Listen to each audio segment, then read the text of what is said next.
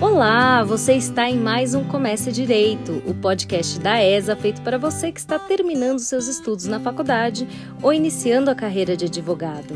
Nós já passamos por essa fase e sabemos que todo mundo fica meio perdido no início e precisa de um norte. É normal, galera, vocês não estão sozinhos. E é por isso que nós estamos aqui.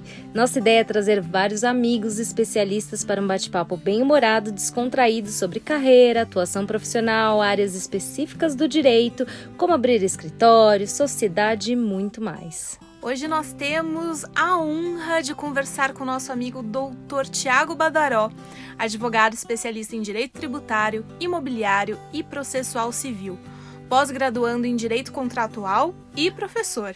O Ti, eu vou te chamar de Ti, tá? Porque aqui a gente não chama ninguém de doutor. É bem descontraído, é leve. E o Ti também é professor da ESA e ele vai contar um pouco para nós sobre como ele acabou se envolvendo com o direito imobiliário. Muito obrigado por ter topado o nosso convite. É uma honra ter você por aqui, Ti. Obrigado, Fernando. Obrigado, Daina. É um prazer estar com vocês aqui hoje e acho que o nosso papo vai ser muito legal. Ti, primeiro de tudo, conta um pouco da sua história pra gente.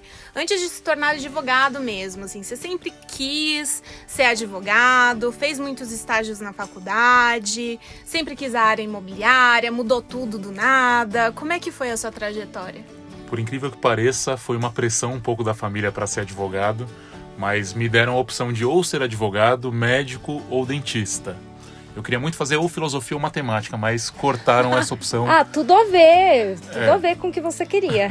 cortaram essa opção e o direito me pareceu algo muito mais interessante. Mas brincadeiras à parte, uma, uma vez eu tive a oportunidade de ver um amigo da minha mãe é, atuando, né? Ele fez uma sustentação oral e eu fui fazer uma visita e achei sensacional. E quando eu vi o colega trabalhando, hoje já falecido, doutor Alberto, é, eu pensei, poxa, tá aí uma carreira interessante de trabalhar porque tinha a ver com comunicação, ele falava muito bem, então aquilo me inspirou bastante, e a forma, a, o que a gente fala bastante, a pompa, né, a, a, a to, toda a representatividade naquele momento me cativou bastante, e eu vi que direito era uma área bem apaixonante no primeiro momento. Que bom, né? Que bom que aqui, aquelas opções te atraíram no final, porque é, tem gente que não se, tem essa sorte. É, imagina se você não gostasse, porque a advocacia ela tem essa, essa pecha, né, de ser uma profissão mais formal e tal. Se você fosse uma pessoa realmente da filosofia e de humanas que não curtisse essa vibe, teria tido um pouco mais de dificuldade, o que não é impossível, porque eu era uma pessoa muito mais. É, cult, assim, e uau, uhul, arquitetura fashion, vibes. arquitetura vibes. Fiz arquitetura e fui parar no direito, então... Mas as pessoas, às vezes, das outras áreas, assim, mais ou elas têm um pouco mais de dificuldade de se adaptar. Mas e os estágios, Ti? Legal, eu comecei meu primeiro estágio no primeiro ano de faculdade, em 2007. E eu comecei, acho que onde dava para começar, que era uh, trabalhando no JEC da faculdade. Fiz FMU aqui na Liberdade, em São Paulo. E, e, na época eu estava com um emprego fixo. Olha só, o primeiro trabalho que eu tive era de operador de telemarketing. Então eu gostava muito de ficar no Jack para fazer o atendimento do pessoal até quando dava o horário de para a empresa. Corria para a empresa. Aí um dia eu decidi pedir as contas, deu a louca, falei, vou sair daqui. E comecei a mandar currículo e fiquei desempregado um bom tempo até aparecer ainda no primeiro ano da faculdade uma oportunidade de estágio que foi num grande escritório de advocacia tributária. Eram Marcondes Advogados Associados, é, foi conhecido como o maior escritório de direito tributário da América Latina, que aí tinha, tinha uma boa rixa com os grandes escritórios da, da área, e, e foi um, uma baita escola. Fiquei lá dois anos e meio e foi sensacional ter iniciado numa área tão técnica que é a área tributária. Depois acabei migrando um pouco para a área empresarial, que me agradou bastante, mas ainda assim namorava um pouco com tributário. Parei a faculdade duas vezes para morar fora do Brasil. Que legal! É, e aí morei durante seis meses na Austrália, voltei, fui parar numa grande banca de advogados para trabalhar na área civil, não gostei do civil, aí voltei a viajar de novo, fiquei um ano no Canadá, e aí foi quando efetivamente eu terminei a faculdade, pegando o estágio ainda na área tributária, e segui na, no estágio até efetivamente tirar a carteira da ordem bem no finalzinho da faculdade. Que legal! E como é que foi essa experiência de morar fora? Teve alguma coisa a ver com direito? Nada a ver? O quanto isso influenciou na sua vida? Isso não estava na pauta, mas eu vou perguntar. Adorei. Olha, a influência ela foi total, porque você aprende a se virar sozinho num lugar que é totalmente estranho, em lugares que são estranhos para você, com culturas diferentes, pessoas que pensam de forma diferente da sua. Então, é, muita coisa que eu aprendi lá fora, eu utilizo por incrível que pareça na minha vida hoje em dia. É, por exemplo, começar o escritório, que foi começar do zero, foi como recomeçar num outro país. Você não sabe nada, você não pensa em nada, você não sabe o que pode acontecer lá na frente. Então, cada passo é um passo no escuro que você vai dar, seja lá fora, aprendendo um novo idioma e conversando com culturas diferentes da sua, é, ou seja, aqui é, empreendendo num, num, negócio que é todo seu. Então, eu entendo que as viagens foram fundamentais para eu ter um desenvolvimento pessoal muito grande, que foi muito bacana. Mas a princípio não teve muito a ver com direito, mas me ajudou bastante, porque na época eu pensava muito em trabalhar com grandes empresas, atuar na área tributária efetivamente. Então o inglês por si só ele já foi um grande instrumento para me ajudar em muitas entrevistas que eu participei. Que legal! Perfeito. E qual, qual lugar você gostou mais, Austrália ou Canadá? Olha, os dois são muito bons, mas são, são bons de maneiras diferentes. A Austrália é praia e surf o tempo inteiro. E então assim, eu estudava muito pouco, eu confesso para vocês, mas faz parte. É. O Canadá é um pouco mais frio, então eu tive que estudar um pouco mais e trabalhar um pouco mais, mas cada um com a sua peculiaridade, são lugares sensacionais de visitar. E onde você morou no Canadá? No Canadá eu fiquei em Vancouver, morava de frente para uma baía que tinha uma praia muito próxima. Então era um atrativo fugir da escola e do trabalho para ir para a praia. Eu fingia que estava doente. Pode falar isso? Não. Pode. Pode. Você pode. É, então eu fingia sempre que estava doente, ia para a praia, ia me divertir. Mas no Canadá, efetivamente, eu trabalhei muito, estudei muito. E foi o que me ajudou a ter, a dar um, um up na, na vida profissional depois que eu voltei para o Brasil.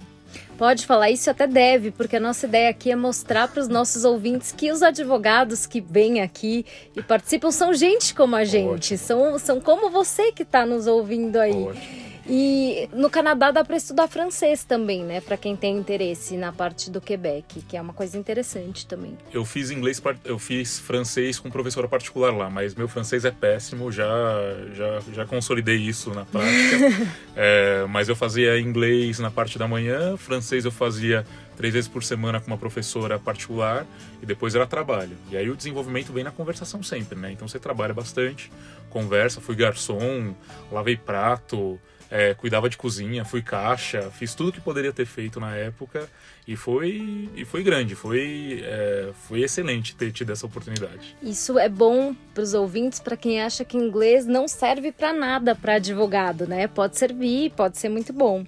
Mas e depois que você se formou? Você começou no imobiliário, teve um percurso, fez outras coisas. Depois de formado, como é que foi essa, tra essa trajetória? Eu era fiel com o tributário. Para mim, era tributária essa é a minha área da vida, para sempre. assim. Então, o próximo passo depois da minha de efetivamente tirar a carteira e, e finalizar os estudos da faculdade foi fazer uma pós-graduação. Então eu fiz a pós-graduação em Direito Tributário com o professor Paulo de Barros Carvalho, que é, é, é um ícone dentro do direito tributário hoje. Uh, e comecei a trabalhar no escritório de tributário. Na época, eu tinha uma mentalidade que o estágio fazia muito em escritórios de advocacia de grande porte, mas eu pensei e fiz uma reavaliação de toda a questão e comecei a trabalhar em escritórios menores na área tributária. E, e é uma dica que eu dou para quem está começando. Uh, trabalhar em escritórios menores, você absorve muito mais casos, tem mais oportunidades. Então, uh, ir para um escritório pequeno, né, e, e, o que é chamado de advocacia de boutique, né, são escritórios que têm uma movimentação de trabalho muito grande, mas tem poucos clientes, uh, foi essencial para ter um aprendizado. E aí eu fiquei nesse escritório por pelo menos uns dois anos e meio, também trabalhando na área. Uh, fui promovido até coordenador de área na época, atuava uh, junto com o próprio sócio do escritório. Mas por incrível que pareça, eu acabei percebendo que o tributário não era para mim, não. Olha só! Olha que coisa! Legal isso que você falou, porque as pessoas às vezes têm ideia de que, ah, eu vou aprender muito mais num escritório enorme, né? E às vezes no escritório menor você tem a mais possibilidade de efetivamente fazer coisas que, que advogados vão fazer porque você, eles precisam mais dessa mão de obra. No escritório grande, às vezes você faz aquilo que é de estagiário mesmo. E não é a primeira vez que relatam isso aqui no Comece Direito pra gente. Então, para vocês verem que não foi a experiência de uma pessoa que fez ter essa conclusão. mais de uma pessoa já relatou isso. Realmente o, o, escritório menor ele acaba te dando a oportunidade de você colocar mais a mão na massa e aí você aprende mais. E também o Thiago não é a primeira pessoa que relata que queria uma coisa que tinha certeza que ia fazer uma coisa para a vida e viu que não era esse o caminho dele. Mudou de roteiro aí, mudou de trajetória. E o que que te fez mudar essa chavinha aí? Olha, sendo muito honesto, foi um pé na bunda que eu levei do meu chefe. que me fez repensar algumas coisas. Mas sendo muito honesto, meninas, eu, eu penso assim: a gente entra na faculdade com a gana de querer ganhar muito dinheiro. O direito por si só ele vende isso pra gente. Não sei se vocês concordam comigo. É, concordamos. E, desculpa Muita ser tão gente. franco assim, é. mas a, a, as pessoas entram na faculdade de Direito pensando em facilidades. Ou passa num concurso, porque o fulano passou, ou vai trabalhar no escritório de grande porte para ganhar muito dinheiro, porque o fulano, o filho da, da, da fulana ganha muito dinheiro. Ou tem os idealistas que acham que vão salvar o mundo, Exato. que também não é uma opção. Você não vai salvar o mundo Esse é o meu clube e eu acabei me iludindo e me desiludindo depois. É, eu não sou, eu por incrível que pareça, acho que eu não sou nem de um clube nem de outro, porque eu vim de uma outra faculdade. Eu já tinha feito arquitetura e eu já tinha um caminho que me fez ir parar no direito. Na verdade, eu relutei muito até chegar no direito. Mas a maioria das pessoas ou acham que vão ganhar dinheiro ou que vão salvar o mundo. Exatamente. E, e esquecem que a advocacia é uma atividade de maturação. Assim como um bom vinho para você experimentar e tem um tempo de maturação, uh, a advocacia é igual.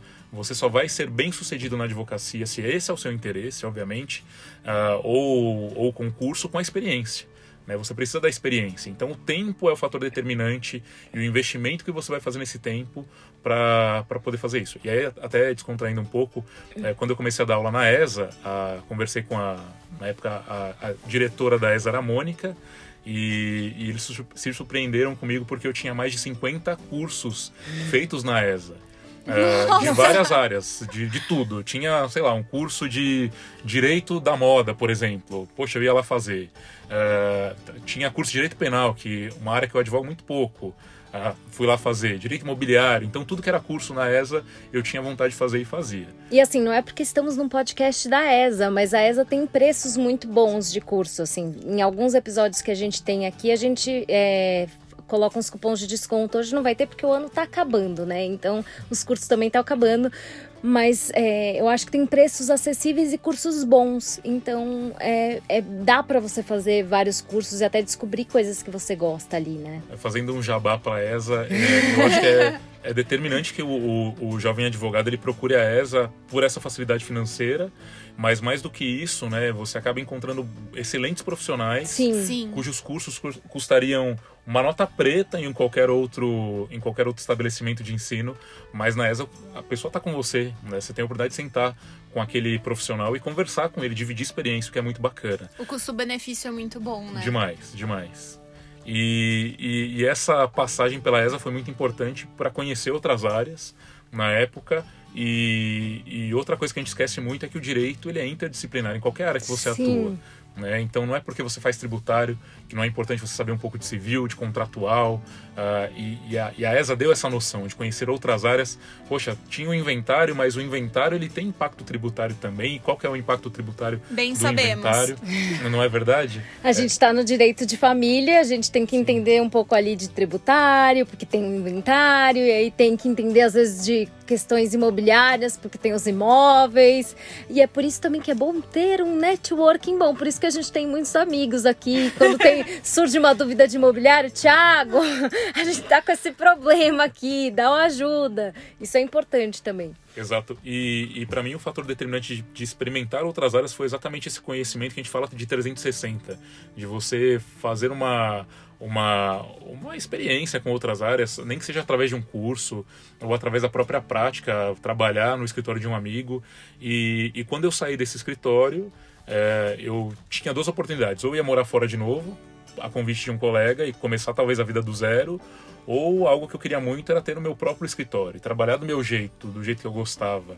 E na época eu morava com meu sócio Rafael, os dois mais jovens. E aí um dia eu lembro o Rafael descendo a escada para ir trabalhar, ele trabalhava no mesmo escritório que eu saí. E ele falou: O que, que você está fazendo? Eu falei: A partir de hoje eu vou montar meu escritório. E aí tava em casa, de bermuda, chinelo, montando o nome do escritório no Word lá. E aí eu comecei a trabalhar com áreas variadas do direito até encontrar a área que eu atuo, que eu atuo hoje. Não, e é engraçado, porque as pessoas devem imaginar, quem não, não tem essa ideia, que você monta um escritório assim, você vai lá abrir aquela sala linda, você planeja, assim, é você faz assim uma mesmo. reforma, é assim mesmo, de todo mundo, viu, gente? Só é que não.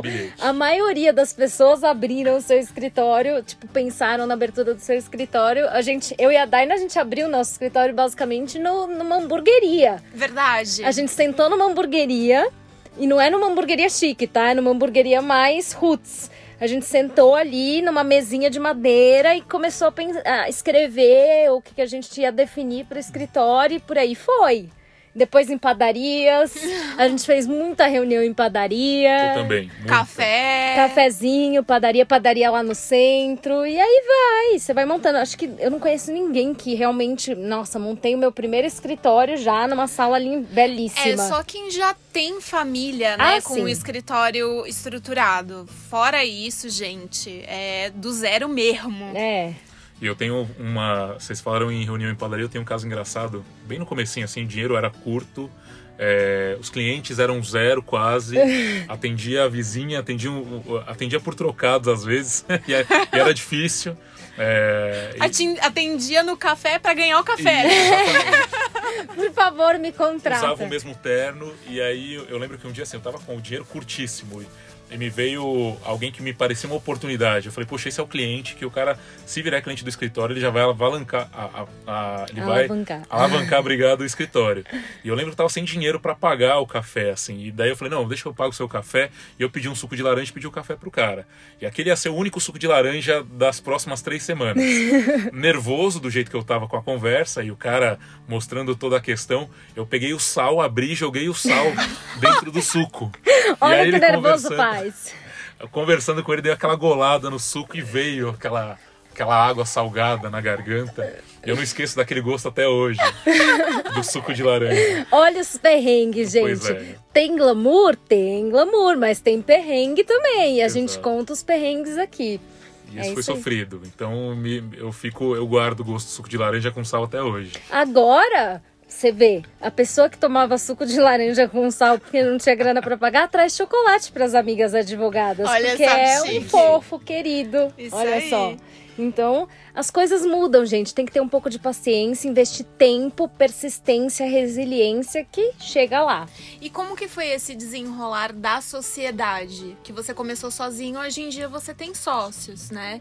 Como que foi é, toda essa trajetória também? Sim, eu, então eu comecei a trabalhar uh, em algumas áreas do direito e, e me foi apresentado o direito para condomínios, que é a área que eu atuo hoje com mais com, com a maior gama de clientes, né?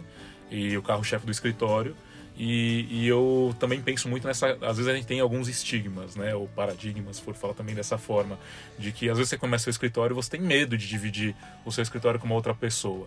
E eu comecei a ver que o escritório começou a seguir um ritmo de trabalho muito bacana que talvez sozinho eu não conseguiria suportar tudo aquilo que estava acontecendo. Porque daí vem responsabilidades para vocês, né? É, para você. E como diz o filósofo, né? Grandes poderes trazem grandes responsabilidades. é, eu pensei, poxa, sozinho, gestão de pessoas, que o advogado tem que aprender, gestão de custos, é, ter uma organização financeira, pagar as contas, se virar. É, pensei, por que não dividir isso com alguém? E aí eu conheci o Rafael que é o meu sócio hoje desde 2007. Por incrível que pareça, ele foi meu chefe nesse primeiro escritório de advocacia tributária que eu trabalhei. E moramos juntos também um tempo, a gente advogou junto durante um tempo.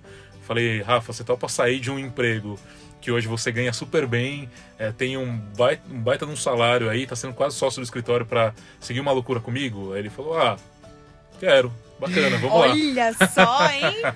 e você quer confiar no trabalho do amigo e confiou bastante. Deu super certo, porque ainda na época ele tinha acabado de comprar a casa dele, então estava pagando financiamento, e ele descobriu uma semana depois que a mulher dele estava grávida. Uou! Então ele, ele ficou um pouco assustado, mas eu segurei bastante na mão dele e falei, vai dar certo, eu acho, mas vai, vamos. Confia e vai. É, e, E ele foi. confiou e deu certo. Graças a Deu Deus Que tá dando bom. certo. Que Que bom. bom. bom. então no final vocês acabaram tendo como carro-chefe aí o direito imobiliário, especialmente essa parte do direito condominial.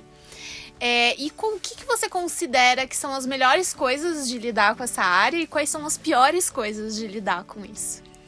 Pra mim, é- posso começar pelas piores? Pode. Fique à vontade. Eu acho que as piores, é, dentro da, da área do direito que a gente chama hoje de condominial, é, é, às vezes a, a- a tratativa com os moradores do condomínio, não é nem com o cliente em si, que é o síndico ou às vezes um morador, mas as pessoas, você entra na casa das pessoas, né? E a partir do momento que você está na casa delas, seja na área comum do prédio, do condomínio, num salão de festas, é, me parece que existe um, um- um sentimento de, de que você está invadindo a casa delas por algum motivo negativo. Por mais que você tente ajudar, esclarecer, ser o mais solícito possível, a pessoa te enxerga de olho com olhos ah, ruins ali dentro. Então, às vezes, você não é bem visto dentro do condomínio por ser o advogado do condomínio. Tipo, quem Que é esse estranho aqui querendo dar pitaco na minha vida? Exato, isso mesmo. Isso Meio que mesmo. na defensiva, É. né? E, e aí vem a parte boa, que é a questão da comunicação, né? Que Você tem que forçar a comunicação com aquela pessoa. Você tem que transformar o não daquela pessoa, a hostilidade daquela pessoa ah, numa amizade. E aí você senta com paciência, conversa, explica o porquê você tá ali. Óbvio que não vão ser 100% das pessoas que vão se apaixonar pelos azul, azuis dos seus olhos, mas ah, a grande maioria entende qual é o seu trabalho ali e que você tá com elas querendo ajudar. E que talvez se você não tivesse, as coisas poderiam ser muito piores. Mas no final das contas você gosta bastante do direito imobiliário. Gosto bastante. Você acha que tem mais bônus do que ônus? Não, com certeza. Eu sou apaixonado pelo que eu faço. Não me veria fazendo outra, outro tipo de trabalho. Ah, e com destaque, eu continuo estudando outras áreas do direito. né? Estou finalizando minha quarta pós-graduação em direito contratual. E aí as pessoas perguntam: "Ah, Poxa, mas você está no direito eh, imobiliário, mas está no direito contratual? Poxa, a gente mexe com contrato quase sempre, né? A gente ainda vê tributação muitas vezes. Tem discussões sobre tributação, sobre o rendimento do síndico, por exemplo, que é pouco explorado pelos colegas de trabalho. Questão de processo civil, que também tem pós-graduação e que tem aplicabilidade prática quase que diária. Então, ah, apesar de, de seguir ainda o segmento do, do direito imobiliário, olha quantas coisas a gente tem que enfrentar de outras áreas, né? É, a convenção de um condomínio é quase um contrato, né? Exatamente, é. Ela faz, faz lei Tem as entre as regras, partes. Sim, exato. sim. E, e aí, por exemplo, às vezes eu tô co- fazendo uma cobrança de cota condominial, morreu o sujeito, tem a questão do inventário, ou tem uma questão vinculada ao direito de família, que daí eu preciso de vocês, para vocês me ajudarem. Tá vendo? A gente não é folgada e fica só pedindo ajuda. A gente A oferece também. Exato. A gente entende de É uma via áreas. de mão dupla. É, Isso. sempre é, né? Ter contatos é sempre importante, é sempre uma via de mão dupla. Às vezes parece que ah, essa pessoa trabalha numa área que não tem nada a ver. Sempre pode ter. Sempre pode ser uma porta e, e oferecer algum tipo de ajuda. É, qual que você acha que é o perfil da pessoa que vai trabalhar com imobiliário? Que perfil que você acha que é ideal para um advogado atuar nessa área? Uma pessoa mais estudiosa? Porque você falou, ah, eu- você não estudava muito no intercâmbio, mas pelo que parece você é uma pessoa que gosta de estudar. É uma pessoa mais tranquila?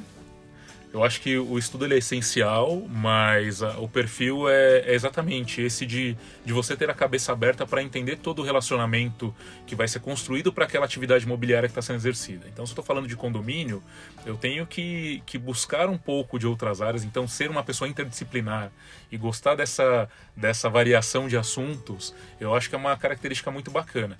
Eu fiz até brincando o sinal do mais ou menos aqui para dividir com vocês, porque eu não sou um cara tão estudioso assim, mas eu preciso me colocar sempre em, situações de estudo para entender o caso dos meus clientes. Então, eh, você ser uma pessoa aberta a entender outras questões que envolvem a questão do direito imobiliário é muito importante. Então, ser interdisciplinar talvez seja a primeira característica que eu julgue a mais essencial para você eh, poder dar um primeiro passo nessa área.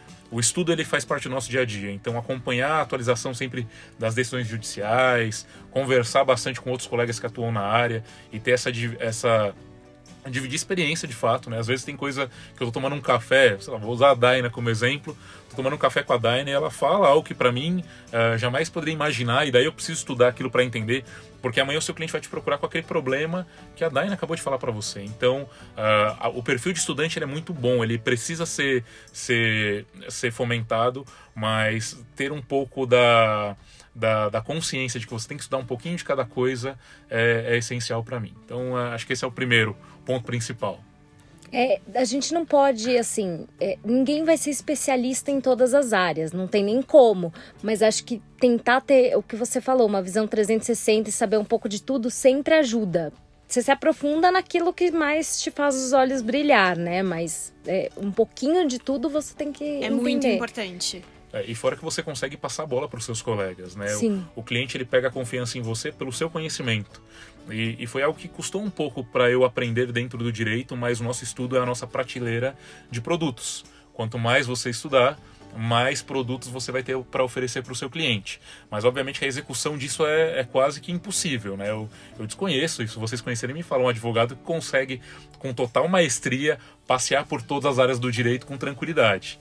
Mas você saber o mínimo de algumas áreas é essencial. O cliente pega confiança em você, ligo para Fernanda e para a Daine e falo: Olha, eu tô enrascado aqui, me ajuda, porque o cara fechou o contrato comigo, eu preciso entregar para ele. Pra eu vou fazer uma parceria aqui. Eu já avisei o cara que eu ia fazer parceria Sim. com outras pessoas, porque tem escritórios hoje em dia que estão surgindo que se intitulam especialistas em todas as áreas. Assim, nosso escritório é um escritório multi full service. É, full service. É um escritório de dois advogados que é full service. Gente, isso não é possível. Um, um, escritório com duas pessoas não é um escritório full service que vai atender todas as áreas, porque dois advogados não são suficientes por melhores que eles sejam, para ser especialista em todas as áreas. Assim, no máximo você vai ser especialista em uma, duas áreas e seu é, sócio vai ser em uma, duas, mas quantas áreas a gente tem no direito? Então é, é importante ter essa noção que às vezes você vai precisar passar a bola, não dá para fazer tudo. E que às vezes você pode fazer parceria. Se você não quer passar bola, você faz parceria. Isso é fundamental ter Mas em mente. isso que o Thiago falou de que passa confiança pro, pro cliente é muito verdade. É. Então você mostrar que pelo menos você sabe do que se trata o problema daquela pessoa e você sabe qual é o direcionamento que tem que ser dado, isso super conquista os clientes. Uhum. Então, gente, vamos, vamos estudar e não só a área que a gente quer. Vamos Sim. ter essa visão interdisciplinar. E a, a parte do network networking. Você sabe dar o direcionamento e sabe às vezes para quem passar a bola. Falou, olha, eu tenho quem te indicar. A pessoa pode até não querer a indicação, mas só o fato dela saber que você conhece alguém, ela já fala, poxa, se eu precisar, eu posso contar com essa indicação. Isso é importante também. Agora, Ti, o condominial me dá a sensação de que você precisa também ter uma habilidade de relacionamento com as pessoas, ter paciência, essas coisas. Estou certa? Muita paciência, muita paciência.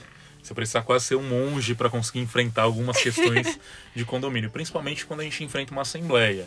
E quando eu uso o verbo enfrentar, é no sentido quase que de um combate, porque muitas vezes você está do lado do síndico, e aí o síndico ele quer mostrar o serviço dele, quer fazer uma prestação de contas, e do outro lado você tem os moradores que são insatisfeitos e começam a atacar o síndico das mais variadas formas possíveis.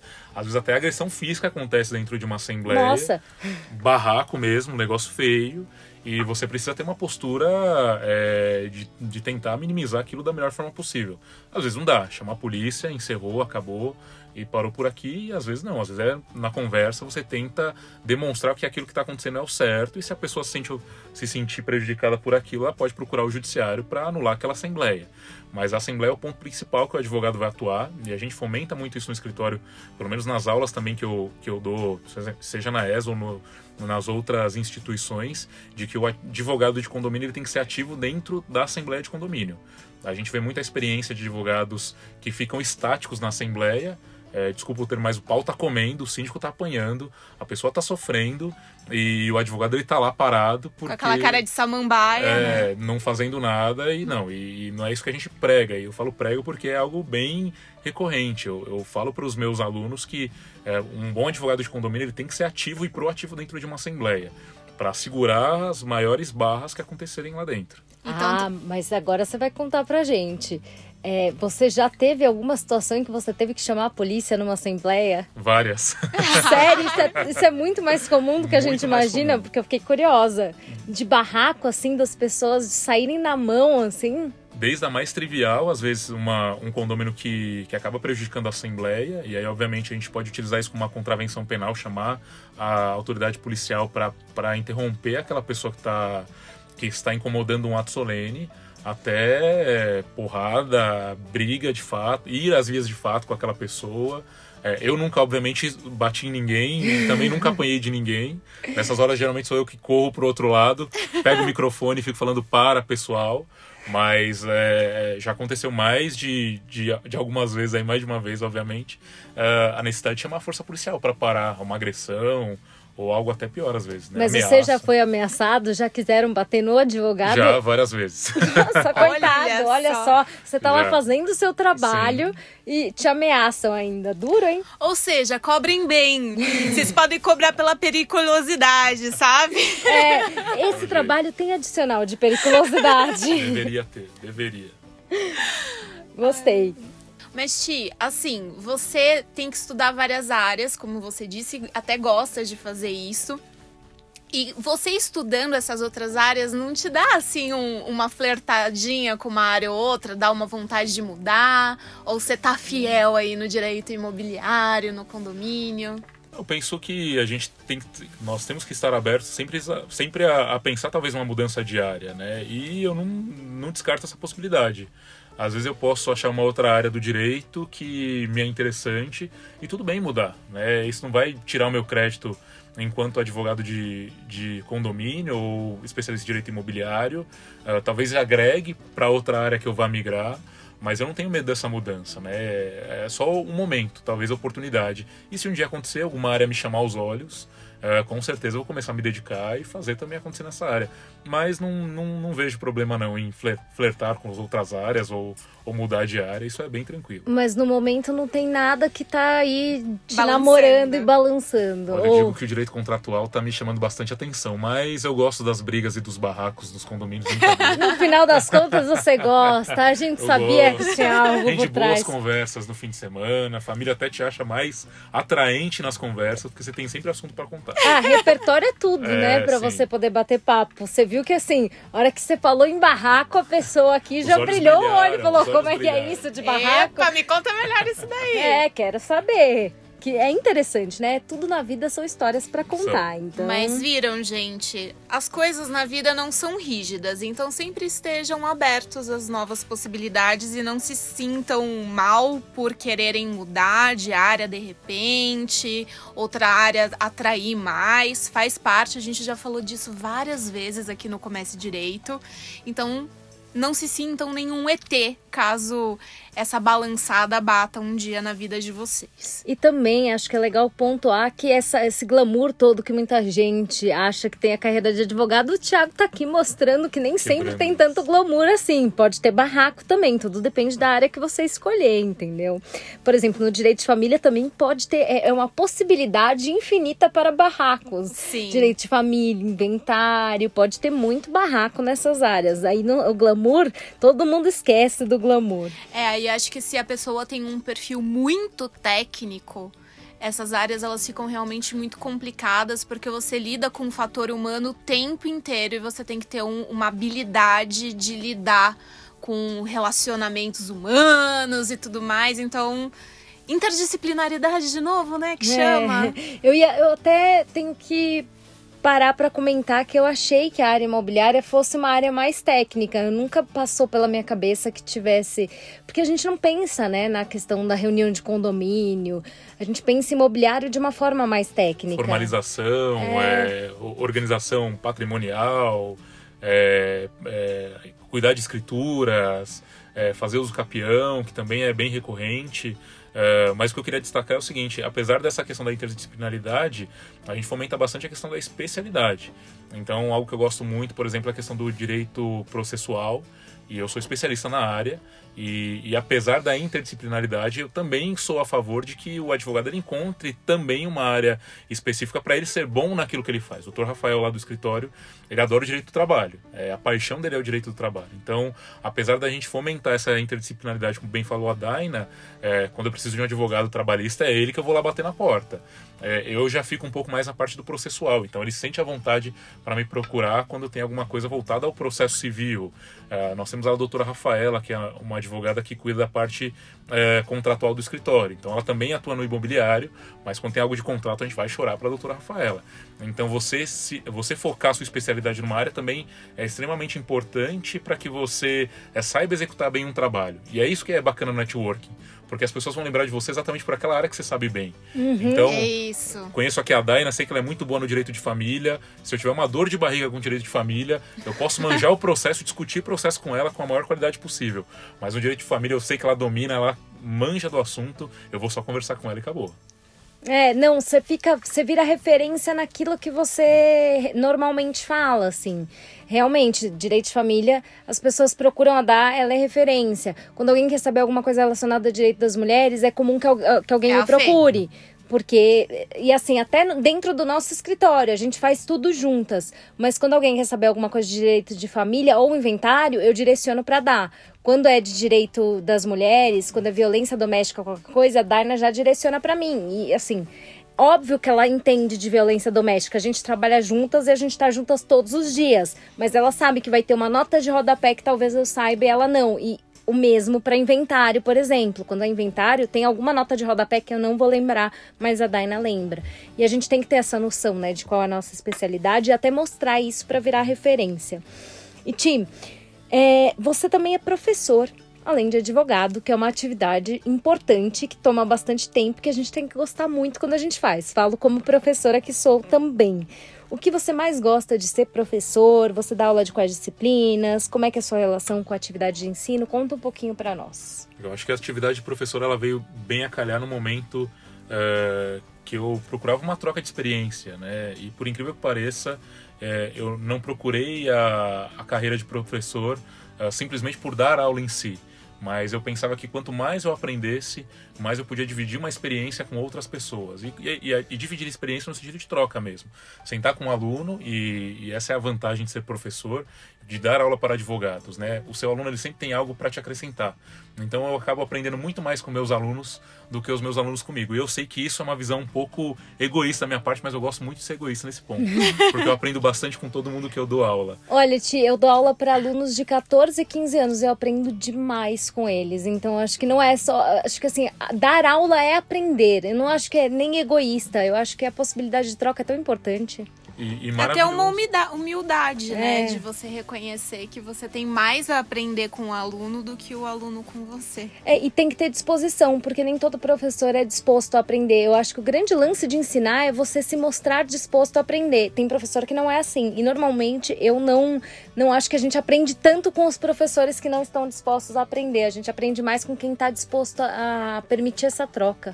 É, existe um, o- aí uma, uma visão dos colegas que são advogados quando vão conversar com algum professor e até mesmo às vezes com uma experiência muito muito grande dentro de uma área como é a imobiliária é, de que a, a pessoa tem uma barça na cabeça né? ela tem um compêndio de, de livros e que ela vai ser o seu guru e às vezes quando você vem com uma conversa um pouco mais contraída demonstrando que às vezes o, o bate-papo ele é muito mais agregador do que a você ficar toda hora só soltando doutrina, doutrina, doutrina, é, me parece que é, a troca ela fica um pouco melhor, o aprendizado fica mais gostoso, e aí você cativa mais o aluno e, e parece que o negócio flui de uma forma mais, mais tranquila. Né? A- a- a- esse dividir conhecimento ele fica mais gostoso, porque a gente tem que ter a consciência de que a gente não sabe tudo.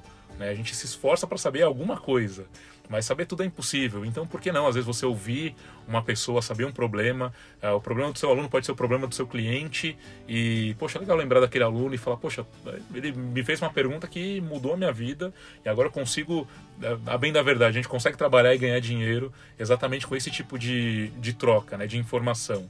Então, para mim, dar, dar aula é, acaba sendo mais do que uma profissão, é um hobby, assim, é o que eu faço com muito gosto, é gostoso dar, dar Te aula. entendo, eu amo. Maravilhoso. E conciliar isso com a advocacia, como é que é que você malabariza essa, essa questão? Ah, eu não tenho vida social. Acabou. É brincadeira. Não, tem uma coisa que é interessante, assim, que às vezes a gente faz, que é viver. Às vezes a gente que é vive. isso, O que, que é isso? Eu não sei. Viver, De vez em quando, não né? sei. Assim, uma vez por ano você vive. Você Natal tira- e Ano Novo, pronto. Natal e Ano Novo é uma ótima época pra se viver. O resto, viver pra quê? A gente trabalha, Natal e Ano Novo a gente vive. Eu gosto de falar que no fim de ano em casa, duas pessoas saem da geladeira. Roberto Carlos e eu, porque a gente participa do evento do Natal juntos, né? Mas é, não, é, não é fácil, né? Se você quer entregar algo de qualidade para os seus alunos, é, você manter materiais atualizados, você buscar o conhecimento. É, e eu gosto sempre de trazer essa questão da interdisciplinaridade para as aulas também que eu faço, tanto na ESA como em outras instituições. É, acaba tomando um certo tempo, mas eu sempre tento me organizar o máximo possível para conseguir fazer esse pequeno, ter esse pequeno prazer da vida que é o viver, né? então, assim, é uma rotina puxada, é uma rotina bem bem, bem forte, mas dá, organizando dá para para ter uma vida mais tranquila assim. Não é, não é um bicho de sete cabeças. Pelo que a gente ouviu aqui do relato da Fei e do Tia, é muito gratificante, então isso deve reno renovar as energias ao mesmo tempo que dá uma drenada. É, renova, né? Eu acho que drena um tipo de energia, porque você fica fisicamente, mentalmente cansado. cansado é. Mas é muito estimulante dar aula. Eu gosto muito de dar aula, não abro mão de dar aula. Eu acho que é das coisas que eu mais gosto de fazer. E às vezes eu confesso que tem dia que eu tô muito cansada, eu falo, nossa, que preguiça que eu tô de ficar uma hora e meia falando. E às vezes eu falo isso pra dar, porque ela vê que eu tô indo dar aula, enfim. Eu falo, nossa, tô com preguiça. Ela fala, você vai sair ótima, você vai sair feliz de ter dado aula. E é isso, eu saio. Dito feito. Eu saio ótima. Eu falo, nossa, foi ótimo hoje. Principalmente quando alunos interagem, né? Porque nessa vida que estamos de aula online, alunos interagem menos. Mas quando os alunos interagem, eu saio feliz. Eu falo, nossa, hoje foi ótimo. Eles perguntaram bastante. E a gente gosta que eles perguntem. E às vezes as perguntas fazem a gente pensar em coisas que a gente, nossa, não tinha pensado nisso. Até às vezes você não tem a resposta pronta e fala, vou, eu preciso pensar sobre isso para te trazer uma resposta, mas eu acho que isso que estimula, né? É é, que... Eu gosto muito de. Uh, por exemplo, eu tô com uma demanda agora de aulas lá em Belo Horizonte e, e assim, foram bem legais comigo, porque falaram: você vem aqui gravar as aulas dia, dia, dia 18 e dia 19, é, o material vai sair da minha cabeça ainda essa noite até o caminho da, do curso. E o máximo que eles fizeram foram ser gentis para disponibilizar uma pessoa para digitar o que eu vou editar para eles lá. Então o material ele vai ter que ser preparado num caminho de sete horas até Belo Horizonte, onde eu vou dirigindo e falando e gravando todas as aulas. É, ainda assim, eu acho que é muito gostoso isso, esse desafio de você criar um material do zero e produzir aquilo e chegar e trazer uma, uma qualidade de trabalho bacana, ainda que num curto período de tempo. É, é um desafio que me instiga bastante a, a, a, dar mais aula. Poxa, legal, quero fazer, vamos, vai dar certo, vamos tentar fazer o máximo para que eu chegue no meu destino e, e, e entregue a aula que eu vou ter que gravar lá. E, então, assim, eu, eu, eu acho sensacional. Da aula é, é enriquecedora, assim, muitos aspectos da vida. É, eu também gosto. Essa coisa de tirar aula da, da cartola, assim, eu adoro também. Eu invento umas, umas aulas que não, não tá, assim... Eu invento da minha cabeça. Meu, as duas matérias que eu dou, três agora, no, na escola onde eu dou aula, eu tiro da minha cabeça, assim. Inventei esse curso. É um curso que não existia, eu montei lá, fiz uma uma ementa de aula e aí eu acho os assuntos que são importantes eu vou falando, claro, baseado em muita coisa que eu li, estudei. A gente não, não tira da nossa cabeça, tipo, claro. ah, eu vou falar isso. Não, a gente estuda. Mas a maneira como a gente monta é, é, é da nossa cabeça e isso é muito gostoso mesmo. Agora, pra gente finalizar, Ti, você quer dar algum recado para o pessoal que está ouvindo a gente, que são pessoas aí que estão terminando a faculdade de direito ou iniciando a carreira de advogados? Que, que recado precioso você tem para dar para essas pessoas? Não precisa ter a ver com a área imobiliária e com o que a gente conversou. Pode ser um recado seu, do Tiago, para os nossos ouvintes. Bom, eu ia fazer uma piada, mas não vou fazer. Tô brincando. É, acho que a questão de não ter medo do que você vai enfrentar lá na frente, para mim, é, é, foi um fator determinante para muitas coisas darem certo na minha carreira. Então, acho que a, o que eu gostaria de falar para o pessoal aí que está terminando agora a faculdade, começando na advocacia, é não tenha medo. É, algumas coisas assustam e é normal e parecem que hoje é a pior coisa do mundo, mas amanhã você vai dormir, vai colocar a cabeça no lugar, vai acordar e vai acordar com mais ânimo para enfrentar o problema que você está enfrentando. Seja, é, às vezes, terminar a faculdade, que o finzinho da faculdade pode ser um problema, passar na ordem, ou conseguir o emprego dos sonhos, ou construir o seu escritório de advocacia. Tudo parece muito grandioso quando a gente está no começo, então a gente parece muito pequeno perto daquele problema enorme. Mas é um dia atrás do outro, paciência, dedicação e enfrentar, é, com certeza dá tudo certo não fiquem paralisados. E vivam um dia de cada vez. Exatamente. Bom, gente, rendeu esse papo, hein? Foi muito gostoso. Obrigada, Ti. Espero que vocês aí que estão ouvindo a gente também tenham aproveitado muito. E aguardem o nosso próximo episódio. Ti, muito obrigada, a gente adorou, foi incrível. Obrigada a todos por nos escutarem. E fiquem ligados que semana que vem tem mais episódio do Comece Direito. Beijinho para vocês. Beijo, gente.